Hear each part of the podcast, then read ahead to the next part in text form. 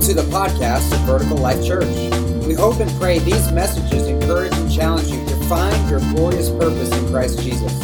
For more information, visit us on the web at www.vlchurch.tv. Good morning.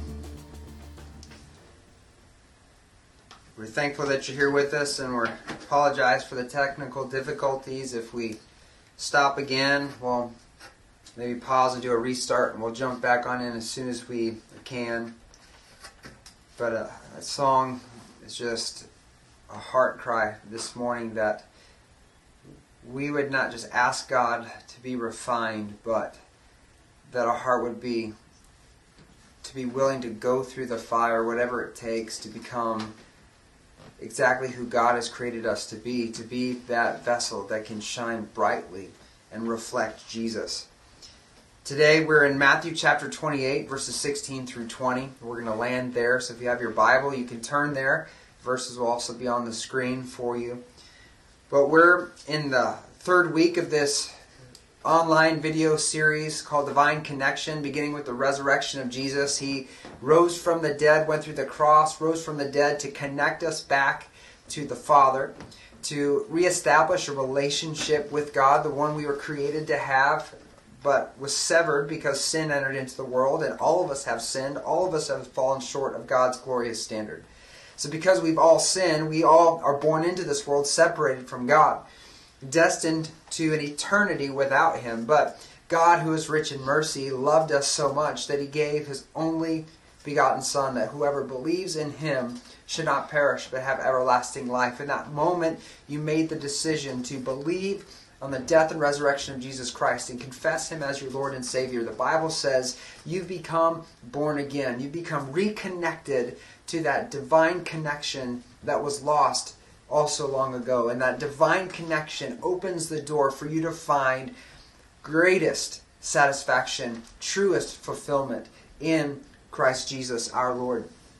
So we were divinely connected to the Father. Last week we talked about how Jesus didn't just come to connect us back to the Father, but he came to connect us to one another, that he has specifically and precisely placed us into this body we call the church, but it's really his physical representation of himself on the earth. It's the vessel that he's placing us in, equipping us and empowering us to become the the vessel that shines the glory of God throughout the world, that fills the earth with His glory. And He has placed us together, equipping us, empowering us, giving us gifts, so that we can build up and strengthen each other and encourage each other, especially as we are awaiting the fulfilled promise of His return. And the way that we can experience the fullness of the Christian life that Jesus has come to give us, that we can become everything He's called us to be, is contained in, measured in how connected we are to the body of Christ. We can't live this Christian life alone. It doesn't work just being a Christian in the quietness of your own house. It requires us to be together, to get connected together, to bind ourselves together with one Lord, one faith, one baptism, one one divine call together to be the people of God. And so last week we saw how we were connected to one another in the benefits of being in that supernatural family. And this week we're going to look at how God has connected us together to also connect us to his mission. We're connected to mission. So if you're out there, somebody say connected to mission. Connected, Connected to mission. You can type that right there. We are connected to a mission. This is part of the purpose. God didn't just go through all of the things he went through through Jesus and, and everything Jesus endured for us just to be blessed, get rich, get fat, and have no problems or cares in the world. Jesus wants to bless us. God wants to bless us. Every good gift comes from the Father. He is a good God. He does bring us good things. But the reason why we're born again into the family of God, into the, the church of Jesus Christ, is not just to have a spiritual hierarchy or a spiritual level above those who are apart from God. So we can look down at other people with all piousness and religiosity and say, Oh God, I'm so thankful I'm not like other men. He didn't come to do that. He didn't come to build religious zealots and to build institutions that, that simply made people feel like they were better than what they really are. Jesus came to set us free from the world so that we could then live in pursuit of the kingdom and build kingdom into every aspect of the world. The kingdom of God is coming. When Jesus comes in, he's going to usher in the fullness of the kingdom. But while we're waiting, we are on a mission to infuse the world with the kingdom of God so that we can prepare for his coming, which is why he prayed in that so famous prayer Lord, let your kingdom come, your will be done on earth as it is in heaven. The mission of the church is to bring the world into alignment, into agreement with the kingdom of God, so that when He comes, truly heaven can invade earth and bring all things into fullness. And so, Matthew chapter 28, verses 16 through 20, we're in this point in the story where Jesus is getting ready after spending 40 days with his disciples. He appeared off and on over 40 days to, to his disciples and many, many others. And over that course of 40 days, he gave his final instructions. And here we are on the last day. In Matthew 28, he's getting ready to ascend into heaven and sit at the right hand of power with the, our Heavenly Father to intercede for us and to prepare a place for us for all eternity. But before he goes, he gives them these final instructions. In Matthew chapter 28, verse 16, it says, Then the eleven disciples left for Galilee going to the mountain where Jesus had told them to go. When they saw him, they worshipped him, but some of them doubted. Then Jesus came and told his disciples, I've been given all authority in heaven and on earth. Therefore, go and make disciples of all nations, baptizing them in the name of the Father, the Son, and the Holy Spirit. Teach these new disciples to obey all the commands I've given you, and be sure of this I am with you always, even to the end of the age. Heavenly Father God, we just want to unpack this passage, God, but I don't want to give my thoughts on it, Lord. I don't need to share my wisdom because my wisdom will fail. My thoughts are, are not your thoughts. Your ways are beyond our ways, God. So I ask you, Holy Spirit, to come and direct. Take, take what little that I've penned here, God, and just speak that you would invite us into this mission, God, that you would challenge us where we are, where we are with our faith, where we are with prioritizing the kingdom, where we are as followers of Jesus Christ. Maybe there's someone here that, that has yet to begun a relationship with God, that they would have an encounter with you today, God, that they would be drawn into your goodness, but then also have their eyes open to a greater reality, a greater story of what you're calling all of us into, into what is called the kingdom of God. God, I just pray that this would uh, be an invitation to pursue. This would wreck us and wreck all the religiosity and maybe apathy and coldness in our hearts, God. That it would wreck all the stuff the enemy has been able to build up in our lives that has kept us at a distance. That we would become humble, Lord, and that you would now lift us up into the identity and calling that you have given before the foundation of the earth. God, that the church would arise, that the sleeper, that the, the unbelieving believers would come into true faith, God, that the sleeping giant that is the church would arise and awake and take her place in this earth, God, as you have given uh, who us your authority to represent you here on the earth, to preach the gospel, to confirm its message with signs and wonders, and to reveal your glory in the world. God, we just pray this in Jesus' name. And all God's people said, Amen. Amen. You type that on, engage. We encourage you to continue to engage, even though you're you might be miles apart. To engage, that's how you encourage others on the feed.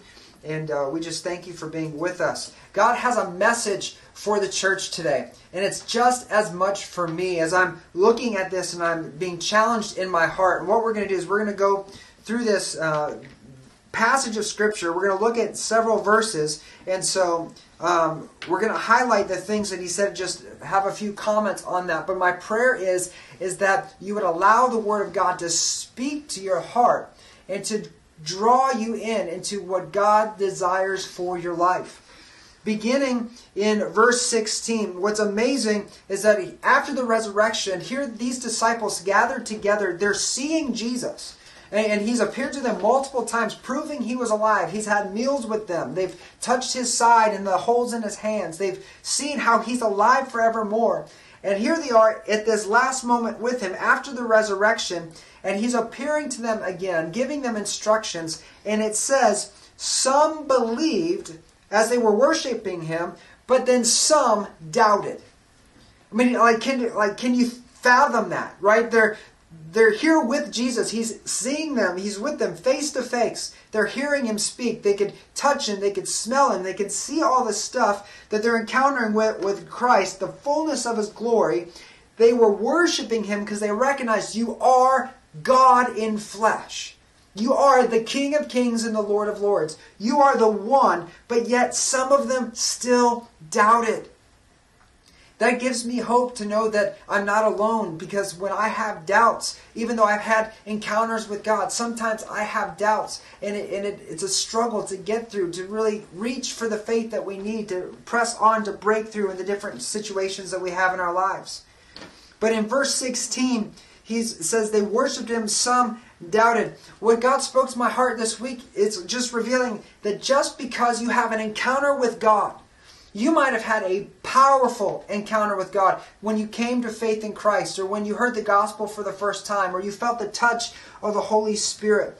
But an encounter with God does not guarantee your spiritual level. An encounter with God does not define how spiritual you are. Because just because you have an encounter with God doesn't mean you've been elevated to this great super Christian place and now others need to aspire to where you are. It is your response to an encounter with Jesus Christ that will determine your spiritual maturity. It will determine your spiritual reality. Your response to the encounter either opens the door or closes the door to your connection with Christ. An encounter will either open, it's the response to the encounter that either opens or closes the door. And if you open the door and say, I'm going to trust, I'm going to believe, it will become the catalyst for God's power to be revealed in you. But just like the disciples, as they're having this encounter, they're seeing him, they're hearing the words, right? The very word of God is being spoken to them, like the word of God is being spoken to you today. They're hearing it. But some of you are still, you're going to close the door to the encounter in the faith that God wants to rise up in you to take you into your identity, into the fullness of who He's raised you to life to become, is going to be restricted because of a lack of response to the encounter with Christ. And then there are those of you that are going to have an encounter. You're going to hear the Word of God. He's going to touch you by the Holy Spirit, and you're going to respond in faith, and you're going to be catapulted into your divine destiny. The way God created you before the foundation of the earth. Your response to an encounter with God opens or closes the door. I know when I was younger, I had an encounter with God when I was eight years old. I dedicated my life to Christ, and I knew I was going to be in the ministry in some form or fashion. But even though I had this encounter, it was many years later until I fully surrendered because I was still holding on to all this stuff that I thought was making me happier, things that I wanted to do. And all that stuff got in the way because my doubts actually directed my faith rather than what God has done in my life. And so as God is is is perceiving these doubts in his disciples, which he did many times. There many times he was ministering and teaching, and the Pharisees and the, the religious leaders would come to question him, and he would perceive their thoughts. He would know what they were thinking even before they said a word. And he would speak to the very things that were going on in their, their minds and just blow their minds that this man had such knowledge and such wisdom. And here Jesus, perceiving their thoughts, says something that invites these disciples into faith. In verse 18, he says, I have been given all authority in heaven and on earth. Jesus confirms his identity so that there is no doubt who he is. There's no doubt. I have been given authority. I am the one you've been waiting for. All authority is mine in heaven and on earth. And that identity will help define our relationship with Him. If He has been given all authority in heaven and on earth, then He is also trustworthy. Then He is also the one that we can place all of our hope, faith, and trust in. And when we do that, we become defined by who He is. We become defined by that relationship with Him. And then we find our purpose in His will for our lives. When we're racked with doubt, we don't know what to do. We don't know where to go. We don't we don't understand what, what we're going to do with our lives or what career we're going to have and, and, and all of these things that we wrestle with on a daily basis. But when we know who He is, we then know who we are and what the purpose is for our lives. And what He, the one who's been given all authority in heaven and on earth, what He desires supersedes all other expectations. What he desires supersedes all other expectations of men. What other people would press upon you, put upon you, what the culture would think of you or expect of you. What God desires for your life is ultimate in your life. When you recognize who he is, you know it, you believe it. But if we don't know, if we're filled with doubt and we don't truly know who he is, then we won't know who we are. If we don't know who he is, then we won't know who we are. Why? Because our lives are defined by His life. Our lives are defined. All of our meaning, everything comes from who Jesus is. Our identity flows from Him. Our purpose flows from Him. This is what it means to be born again.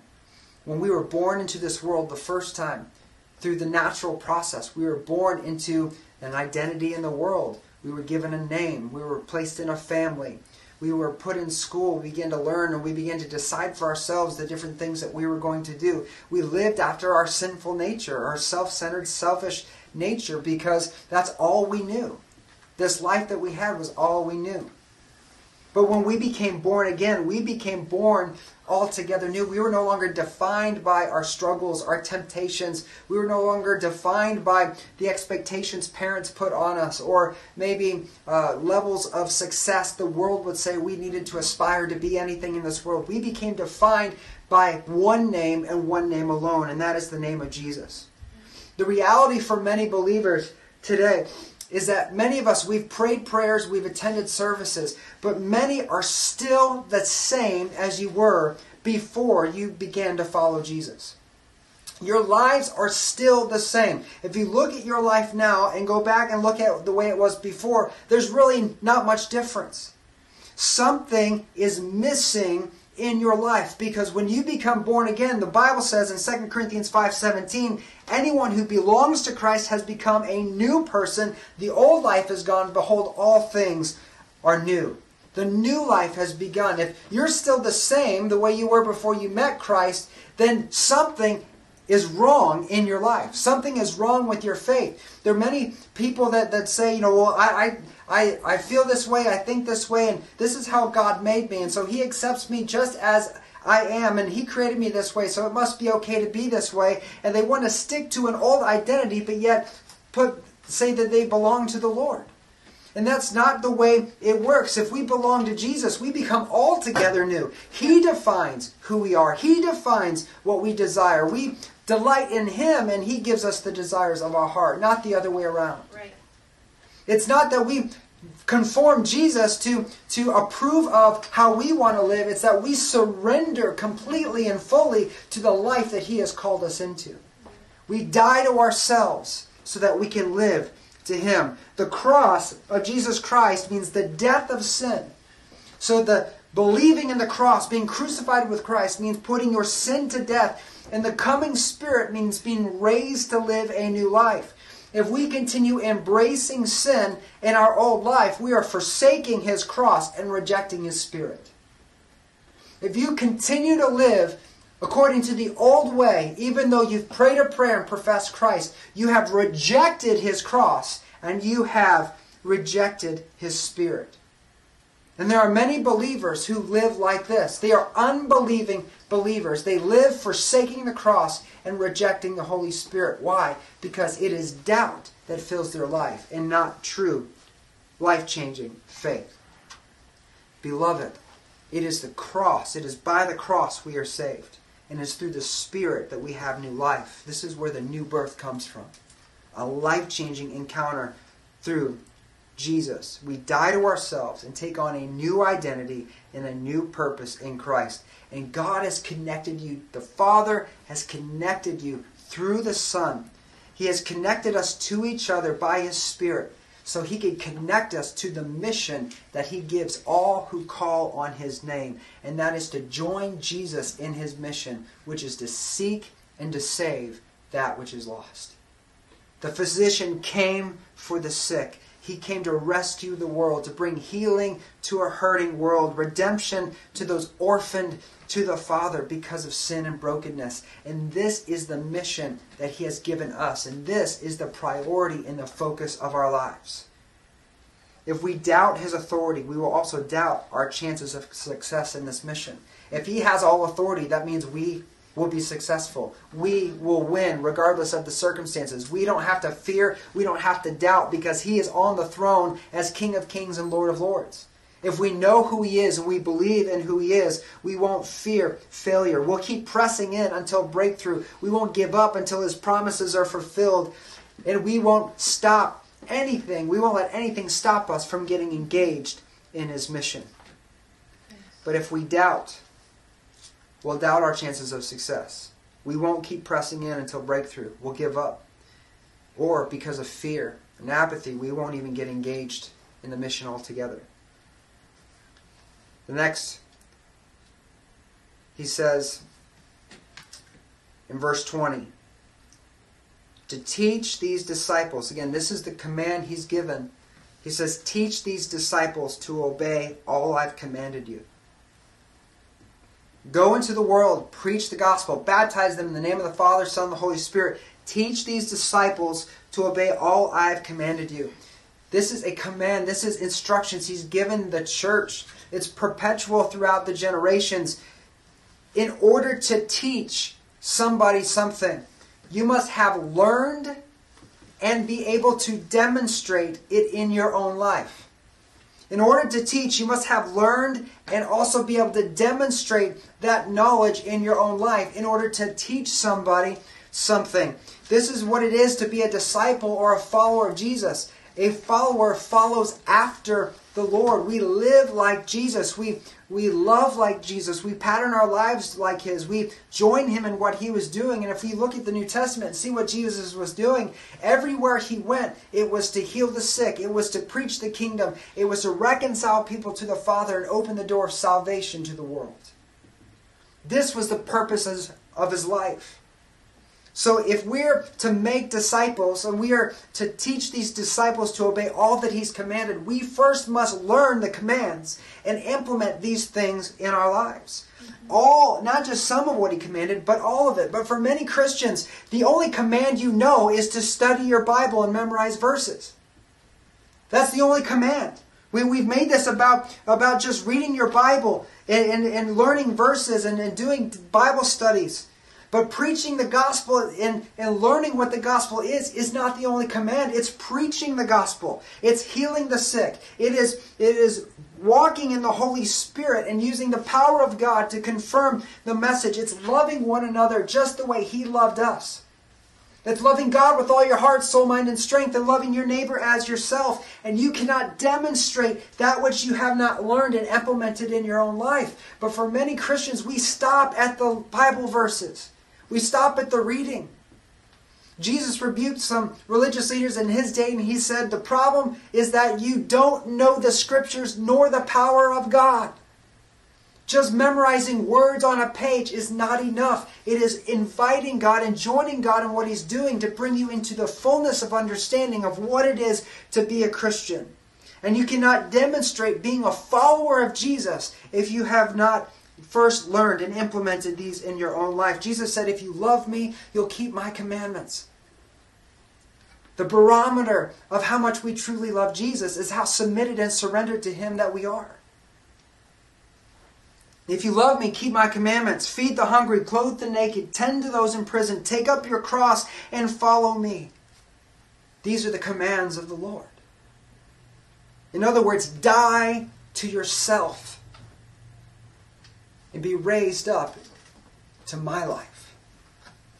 Those that love Jesus will be passionate about what Jesus is passionate about and serious about the mission that he's given us. But what's sad is that many believers are still simply just believers in word, but not in authentic faith and belief. And if you and I were to stand before God today, and He were to ask us why we should be led into heaven, why should I let you into heaven?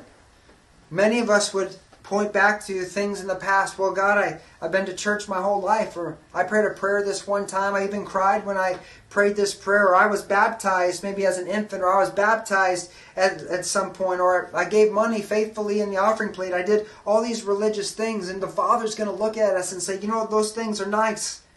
But none of that matters. What matters is, did you love my son? Did you love my son? Did you have a relationship with him? And if you did, what can you point to in your life that demonstrates you loved my son? Because if you loved him, you'd keep his commandments. If you loved him, you would follow after him. You would hear his voice and you would follow him. So Jesus said about the religious in his day, quoting from the Old Testament prophets, he says, The problem with the religious people is they flatter me with their lips, but their hearts are so far from me. You see, it's easy to show up to a church service and sing the songs, listen to a message, and go through the motions. What's much, much more difficult is to give God your whole heart. To allow your heart to be ripped open and all that's in it be exposed and say, God, I don't have much, but what I have here, it's all yours. You have my heart. My one desire is that I would know you and be known by you. My one desire is to serve you. My one desire is to encounter you in every possible way, to know you beyond anything else. Everything I desire is to know you and to dwell in your presence, to honor you with my life. But many of us who admitted our spiritual profession to just flatter Jesus on the weekends, but our hearts live so far away from Him each and every day. We wouldn't know His voice if He were to even speak audibly in the room. We wouldn't recognize it.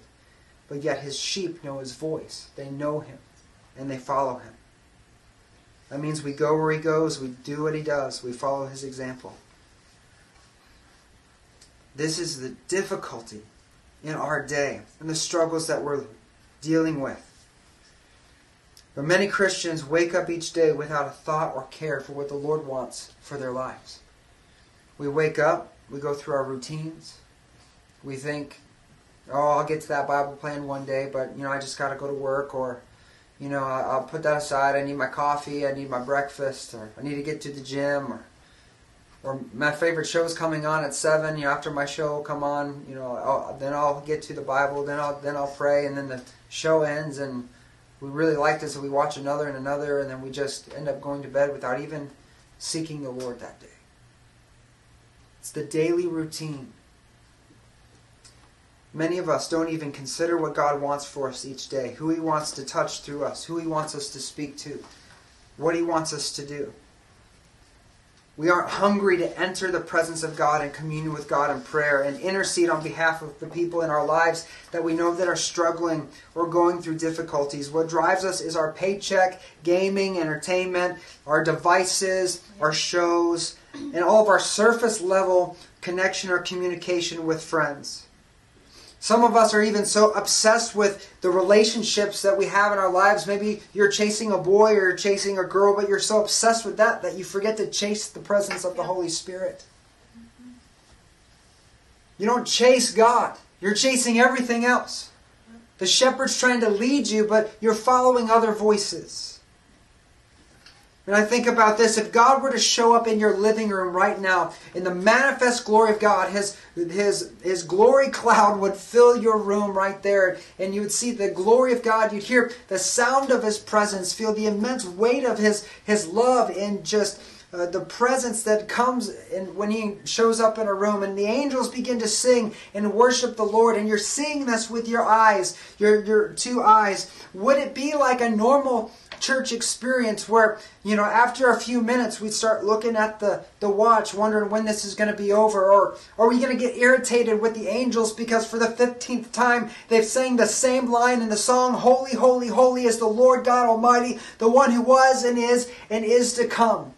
Is, this the response that we're going to have? Like, oh, they, they sang that song uh, already. Can't they move on to another song? Or how long is God going to be here because lunch is in the oven? No, we would forget everything else happening. We would hold on to that moment as much and as strong as humanly possible. Just like Jacob, who wrestled with God, we would hold on until the blessing came and God had to break his hip so that he would let him go. We would hold on with everything that we had because if we let go, God's presence could leave and we might not get it again.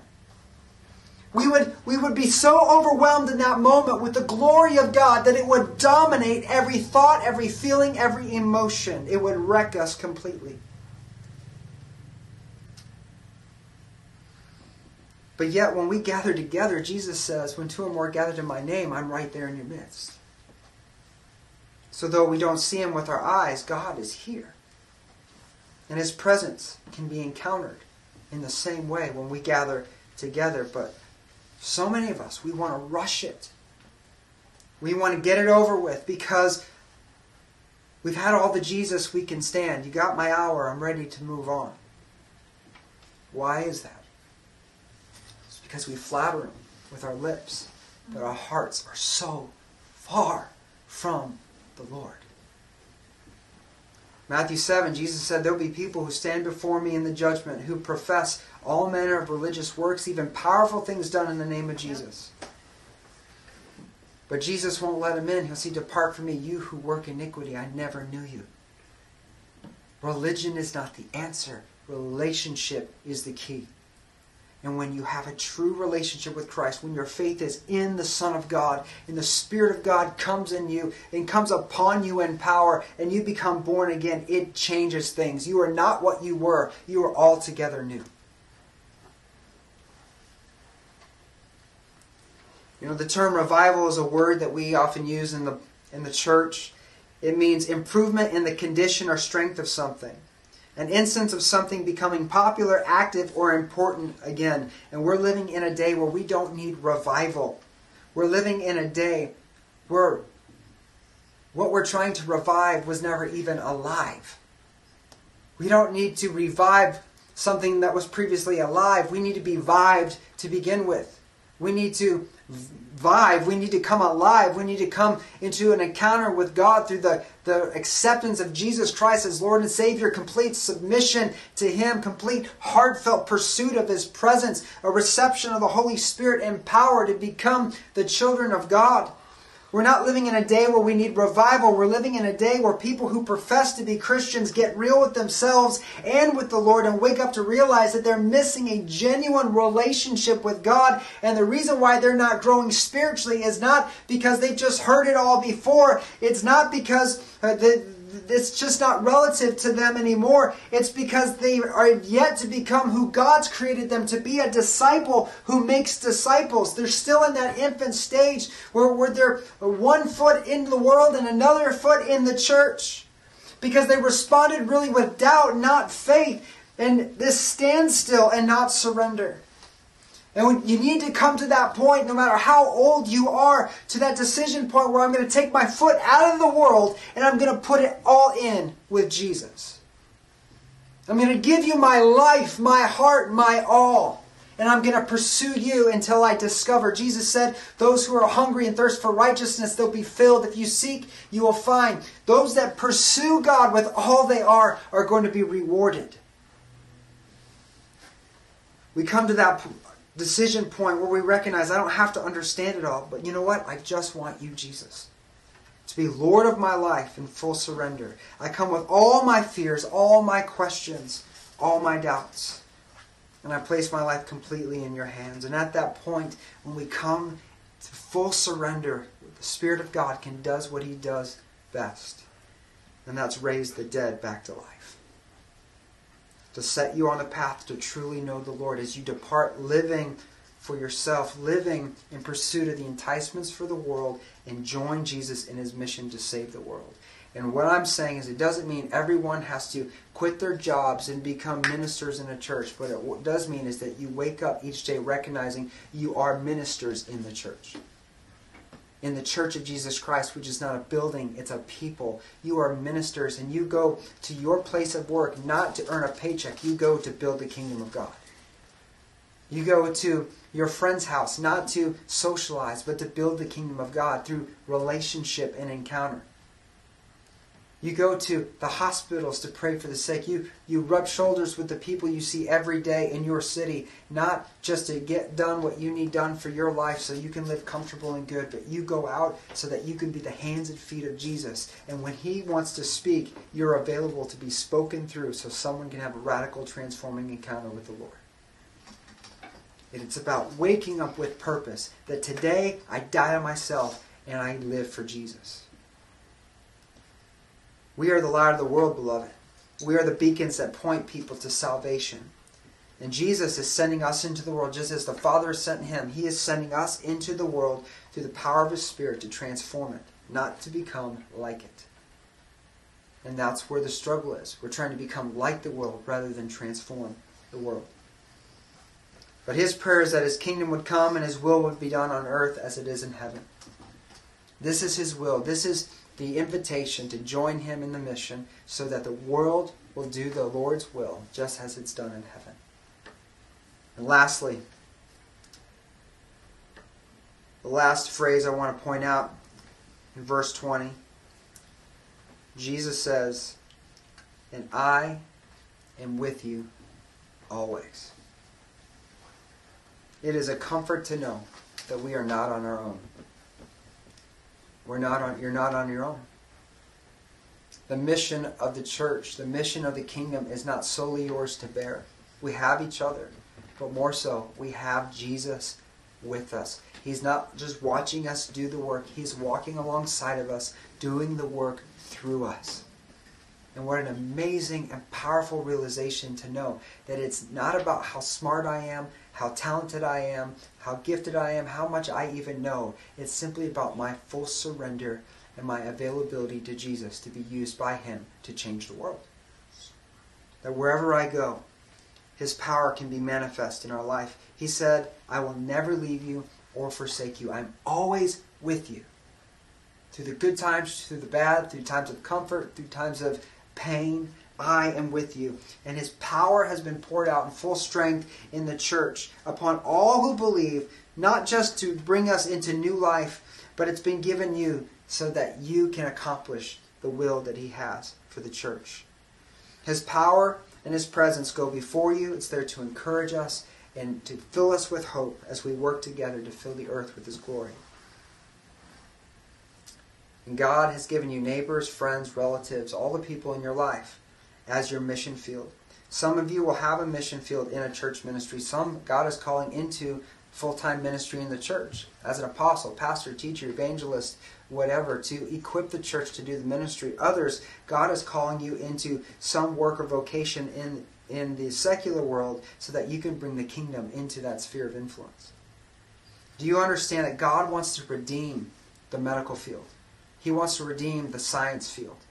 What I mean by that is he doesn't want to do away with it. He wants to infuse it so that rather than scientists trying to discover a world apart from God, they discover the world God created that reveals his glory, that points to the handiwork of God. God wants to redeem the entertainment field. He wants to redeem Hollywood, not by doing away with Hollywood, but by infusing it with the Holy Spirit and presence of God, that rather it's used to reveal the goodness and glory of God and help pursue us into lives that will bring the best out and His best intentions for us, not to constantly lead us to follow our sinful nature in the things that the enemy uses to steal, kill, and destroy.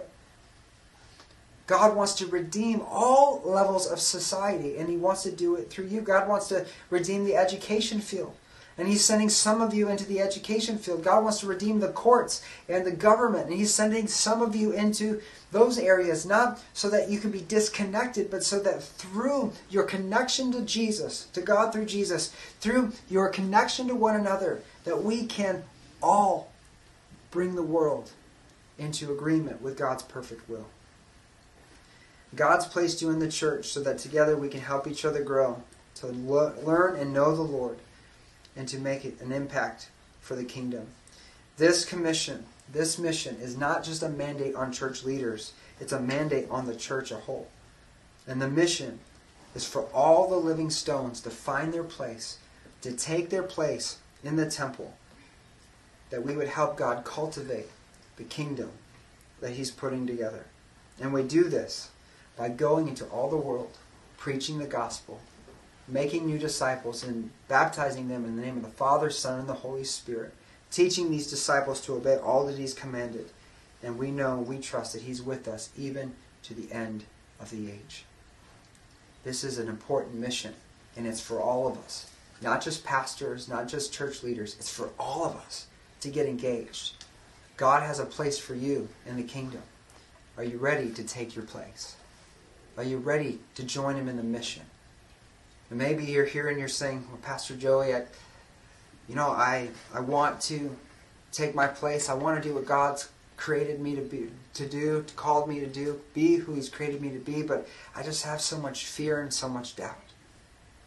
Well, in just a minute, we're going to pray. We're going to get the prayer music going. And we're going to have a time of prayer. And we're just going to let the Holy Spirit lead.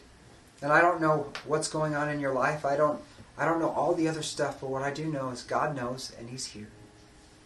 And he's with you. He is with you. He has good plans for you. He desires to show you what you were always created to do and how you can find complete and total satisfaction in Him. Some of you, you've gone to church your whole lives, but you've never had that life changing encounter. You're apathetic to the things of God. You're faithful because you feel it's your duty, like you owe God for saving you, but you, when it comes to passion, heartfelt, fiery passion to know God, to pursue God, it's lacking because you've never had an encounter with the Lord. And it just might be because you've really been religious and not truly had a relationship with Jesus, where you recognize his unconditional love. He loves you just as you are. He loves you just where you're at, just as you are. But he wants to turn you into who he's created you to be. And that begins by dying to yourself and placing your faith and trust in Jesus. Some of you, you might not have a relationship with God and you're searching for meaning. You might be watching this morning because you're just, you've got questions and you wonder, you know, does God even love me? Does God even want a relationship with me? Well, what's my purpose? Beloved, let me tell you, it's found in Jesus. He has been given all authority in heaven and on earth. And that authority he wants to place upon you if you would trust him. And as he enters your life, as the Spirit of God comes to live inside of you, He's going to be able to begin cultivating a new life in you and, and show you not only things you never imagined, but He's going to put you on the path of a, an adventure of a lifetime. It is an amazing adventure to walk in faith and to follow where the Lord leads and see Him work and move in powerful ways. Wherever you are, wherever you are spiritually, whatever's going on, don't close your heart in doubt. Don't close the door in doubt. Open the door in faith. I want to pray for you, and as we pray, you pray with me.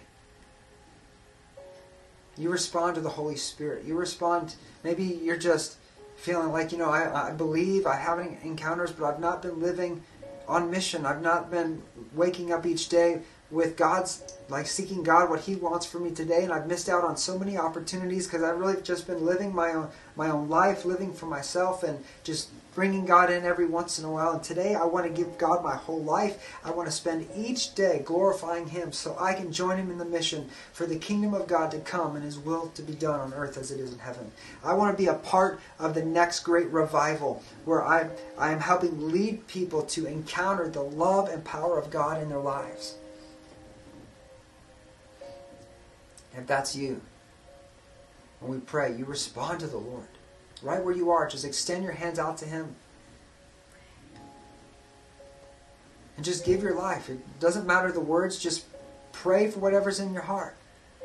Holy Spirit, I just pray right now in Jesus' name. I pray right now in Jesus' name, God. I pray for those listening. I pray for the hard hearted, Lord. I pray for the doubter.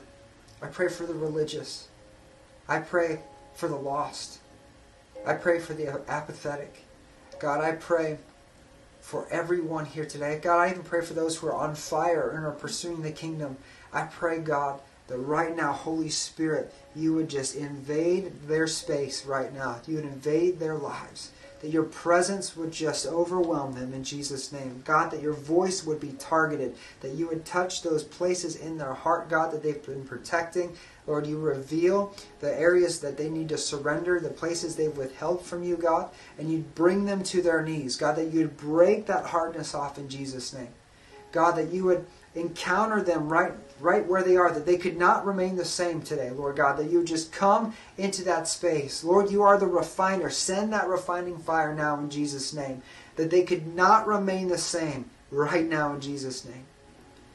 God, and then I pray, Lord, that you dump on them a double portion blessing of the Holy Spirit. God, that you would just fill them right now from the top of their head to the bottom of their feet, God. That they would be filled, manifesting with signs and wonders, God. That you would just draw them into who you are, recognizing that your life can be manifest in the physical reality, God, that it's a tangible relationship. It's not just an idea or a nice thought. It's a tangible relationship. God, when you said you are with us, you are actually with us. What we cannot see with our eyes, we can perceive with our spirit. God, I pray you would reveal yourself right now in Jesus' name. Angels go to battle for your church in the name of Jesus. God, I pray for the sick. I pray for those struggling, Lord, for those whose physical condition are impairing their faith. God, I pray that you would touch them now and raise them up in Jesus' name. That the pain would go, the infection would leave right now, God. The disability would become a great story right now in Jesus' name through the healing and power of God. God, I pray that seizures would stop in Jesus' name. God, I pray that the high blood pressure would normalize in Jesus' name, God. I pray the hormonal conditions would be resolved right now in Jesus' name. Lord, I just ask you to work, move, do what only you can do. We're here, Lord God. We have nothing to offer but our faith and a sacrifice of praise. So we just praise you, God, for the work that you're doing. I praise you, God, right now for the work that you're doing. I pray that open wounds would close in Jesus' name. I pray that cancer would be healed now in Jesus' name, that the spots on the skin would be removed right now, never to be found in Jesus' name. God, you came to plunder the enemy's house. You came to overthrow all oppressed by the devil. God, we, we command all spirits of depression to get out, anxiety to get out in Jesus' name every spirit uh, of just heaviness to get out in Jesus' name, every spirit of resistance and lack, Lord, those that come against faith, we bind in the name of Jesus. In His holy name, we command them to leave in Jesus' name. God, I pray for the one with the orphan spirit, feeling unloved and unworthy by God. We bind that spirit and command it to go in Jesus' name. And I pray, God, that right now you touch them. Touch your beloved with your love, God. That wave after wave, they would encounter the love, unconditional love of God. They might be rejected of men, but they're not rejected by their Father who is in heaven because there is no condemnation for those who are in Christ Jesus. God, call your church to the mission. Let the church arise. God, I speak to the dead bones that they would be made flesh. God, that your church would arise in Jesus' name. That we'd arise to the mission. That we'd arise, that we would not let fear, insecurity, or, or anything get in the way of our mission, and that is to reach the world with the gospel of Jesus Christ, to make Jesus famous wherever we are, to let your love and goodness shine for all to see. If you don't know Jesus as your Savior, you don't know that you know that you know that if you were to die today, that you would go to be with God forever. I just encourage you right now where you are, just to ask Him to forgive you of your sins, to be your Lord and Savior. Bible says if you confess Jesus with your mouth and believe in your heart God's raised him from the dead, you'll be saved. Just say a simple prayer like, Father, forgive me of my sins. I trust in Jesus and all that he did for me and I make him now my Lord and Savior. Save me and fill me with your Spirit. Empower me to live for you in Jesus' name. Just a simple prayer of faith, and God will radically transform your life. Spirits of guilt, I bind you in Jesus' name, and I command you to go. You have no hold on these people any longer. There's no condemnation for those who are in Christ Jesus. What is old is dead, and they are new in Jesus' name. It doesn't matter the decision that you made that you've regretted your whole life. That's under the blood of Jesus. He has forgiven you. Now you need to forgive yourself. I don't know who that word was for, but the word is for somebody. You've, you're letting the guilt of past decisions destroy and wreck your faith. He has forgiven you. You've asked Him. He's forgiven you. Now you need to forgive yourself. Release yourself of that guilt and bear it no more. When the enemy brings it up, tell him to shut up in Jesus' name. It's under the blood, it's gone. It's in the sea of forgetfulness. God wipes our sins away as far as east is from the west. We thank you, Lord, for your joy. We thank you, Lord, for your presence, for your spirit. God, fill us. Fill us, God. Fill us. I pray today, Lord, that people listening would be made new and afresh. God, there'd be a fresh anointing of boldness in Jesus' name. A fresh anointing of power to, to pray for the sick that they be healed. To exercise authority over the enemy that they would go, Lord, and that you would set people free. God, I pray for a fresh anointing, understanding, and awareness of your presence. God, we don't know how long this quarantine is going to last, but we know, God, that you are creating and cultivating a people who are ready to enter and engage in this spiritual battle. People that are ready to get on mission and advance the kingdom.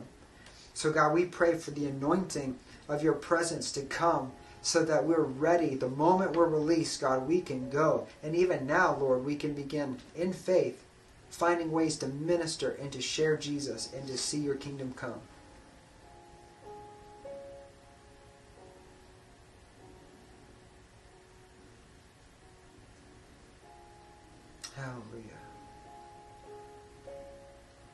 Praise the name of Jesus. I just feel the presence of the Lord, and I just ask you to just sit in this. Don't get distracted. Don't don't let things draw you away from what God wants to do in your heart. Just receive from the Lord.